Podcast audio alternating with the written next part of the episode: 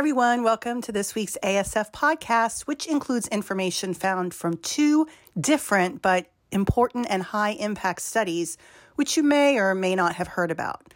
So, in order to cut back on time, but still addressing our friends Cleo and Christian on 90 Day Fiancé, I'll be brief. Cleo and Christian returned last Sunday night, not yesterday, but last Sunday night, with the revelation that things had gotten intimate between them.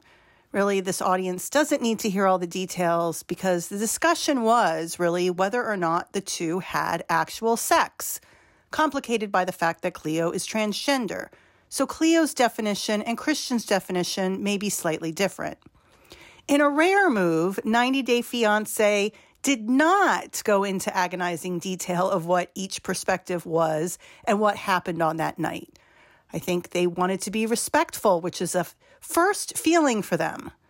This podcast is not the place to debate what sex means in this situation, but suffice it to say, Cleo felt whatever happened did constitute having sex, while Christian did not. I'm not going to compare Christian to Bill Clinton denying he had sexual relations with that girl. I really have no clue what happened. But in the end, the result was that Cleo felt she had been disrespected by Christian, who she said was trying to hide their intimate encounter because he was ashamed. I felt for her. Nobody really wants to feel that way, but more next week. Unfortunately, I also want to talk about a new study on a topic that nobody really wants to talk about suicide and self harm in the autism community. Luckily, researchers and scientists are putting the raw emotion of this issue aside and have been conducting small studies and focus groups on the topic.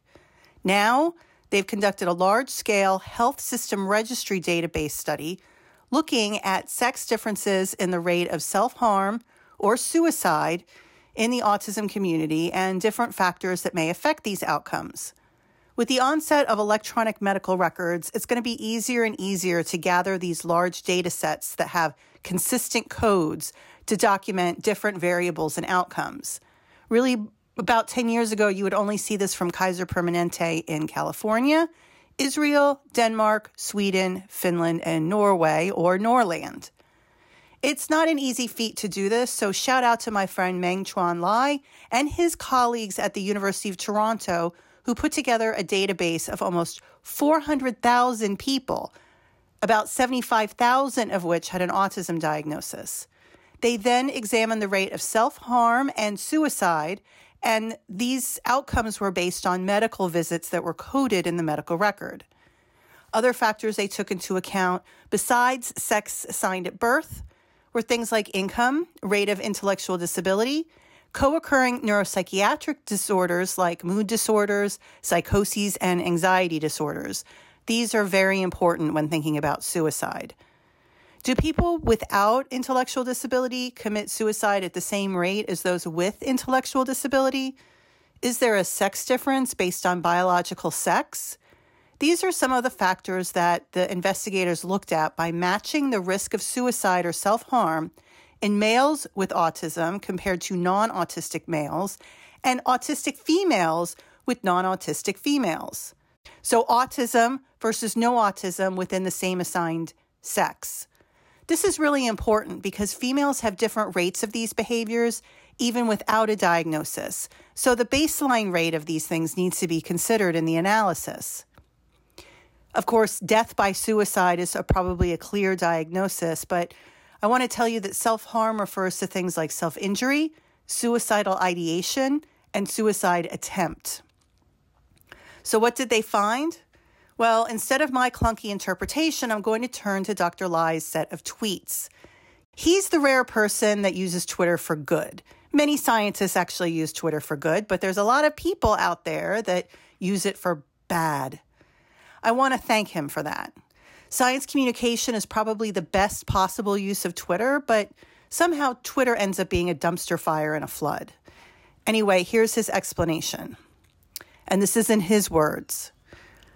Looking across 15 years after adjusting for neighborhood income and urban rural status, intellectual disabilities, and psychiatric diagnoses, autistic females were two times as likely and autistic males 1.5 times as likely to go to the emergency room for self harm than same sex non autistic peers. Increased suicide deaths over a 25 period observation in autistic females and males were explained by the presence of psychiatric diagnoses, specifically mood, anxiety, and psychoses. In other words, and this is me now, not him, autistic males and females had higher rates of these psychiatric d- diagnoses to a level that probably explained the increased rate of suicide, but didn't really explain all of the differences in self harm. On top of the differences in psychiatric comorbidities, autistic females still had a higher risk of self harm than autistic males. He further tweets that actions are needed to promote mental health for autistic people and to prevent and address mental health concerns when they emerge. This should be done by working together with autistic people, their families, and the people that know them best. This includes making mental health care more accessible to all autistic people and doing more to recognize and understand autism, adjusting approaches to accommodate unique needs across healthcare settings. He also pointed out that INSAR supported a policy brief, that's the International Society for Autism Research, for recommendations on what can be done right now and in the future. I want to note that one thing that they recommended, this policy brief, was to ensure that screeners and questionnaire on suicidal thoughts be tailored for the autistic community. So, of importance, the findings of increased self harm risks among the autistic individuals are consistent with other studies from Sweden, Denmark, Finland, and even the United Kingdom. The autism diagnosis is independently associated with risk of self harm and suicide attempts. But there are associations between self harm and suicide attempts with psychiatric diagnoses, and they're substantial. So it's important to note those two things. This is not just about feeling bad about yourself. Suicide is a lot more complicated than that, and there's a lot going on, including comorbid psychi- psychiatric diagnoses. There was also a study on camouflaging, but I want to relieve people of the idea that this is just about, quote, feeling good about yourself, unquote. As far as the intellectual disability question, in this study, there was an increased rate of self harm and a reduced risk of suicide in those with intellectual disabilities and autism. I wouldn't consider, nor should the authors, they didn't, by the way, consider intellectual disability a protective factor. They note that the reduced association with the death from suicide might reflect reduced access and ways to kill themselves. So, people with intellectual disability, their family members and caregivers might hide pills. They might be more conscious of getting rid of guns in the home, access to cars in the garage, and that sort of thing. But they do have a higher rate of self harm. This is consistent with previous studies that show a higher risk of suicide in those without intellectual disability than those with intellectual disability. Now, this question deserves further research the reasons behind the self harm may be different in those two groups those with intellectual disability and those without. In the immediate future, if you or someone you know is on the autism spectrum, get yourself familiarized with mental health supports. Now, I'm a big fan of the American Foundation of Suicide Prevention with a support line that anyone can call at any time. You can text 988 or talk to the number 741 741. Their website is afsp.org. I don't know, however, if they're trained to deal with autism. That is something I'm going to be looking into. Our Canadian friends, not surprisingly, have a number of resources for depression and autism, and our friends at Vanderbilt University have excellent resources as well. I am going to link them in the podcast summary. So I know that was a pretty heavy story, and you may not want to hear any more science. Who can blame you? So I'll keep this one even briefer, or at least I'll try. Okay, autism runs in families. There's a genetic influence. What genes are involved? Well, that's been a tricky question. There's over 100 of them, and this week, seven more were discovered using whole genome sequencing. Scientists know that there are different types of genes. Some are rare variants, meaning they happen pretty rarely, which is why some people say, How could autism be genetic? If only about 20% of people with autism have these rare genetic variants, what about the other 80%? How, how does this show autism is genetic? Well, I can tell you that rare variants are important to the people who carry them.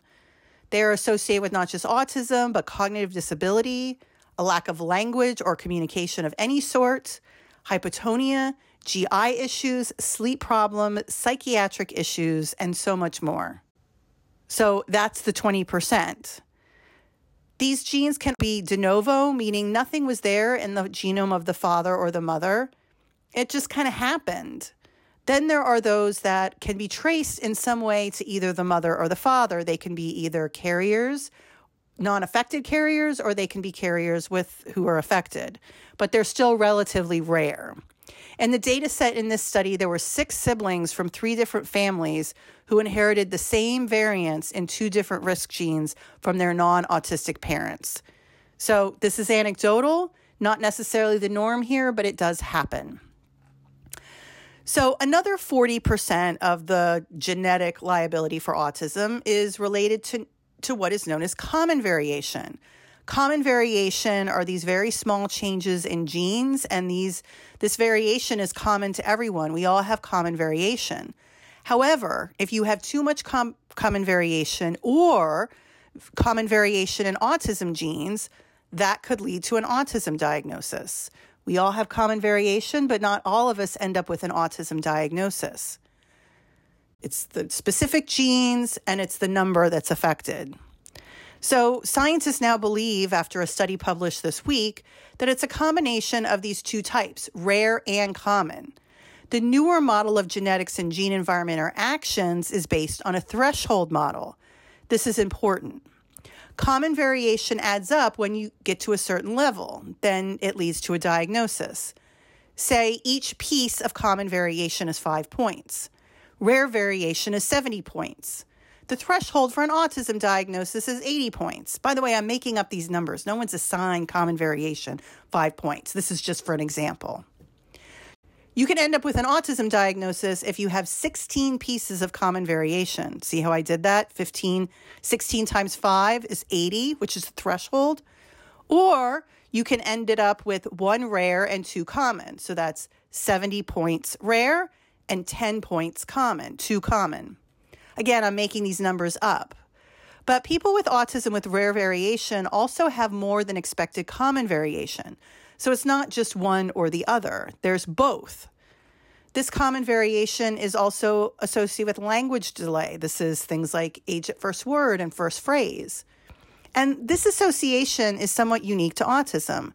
It's not seen in either trait related to common variation like educational attainment or disorders like schizophrenia. This argues that language development should be a core autism domain since it's linked to genetics in a unique way. Now, clearly, this study needs to be replicated, but it's something to consider. So, two important studies this week one that unpacks the different factors that are associated with autism and suicide and self harm, and another one that unpacks the different roles of different types of genetic influences to an autism diagnosis. Thank you for listening this week. And next week, we have a special treat. I don't know if you guys have heard about that TikTok story on autism diagnosis. Well, I'm going to be interviewing the authors, and you're going to hear from them what the study ne- means. Thanks for listening.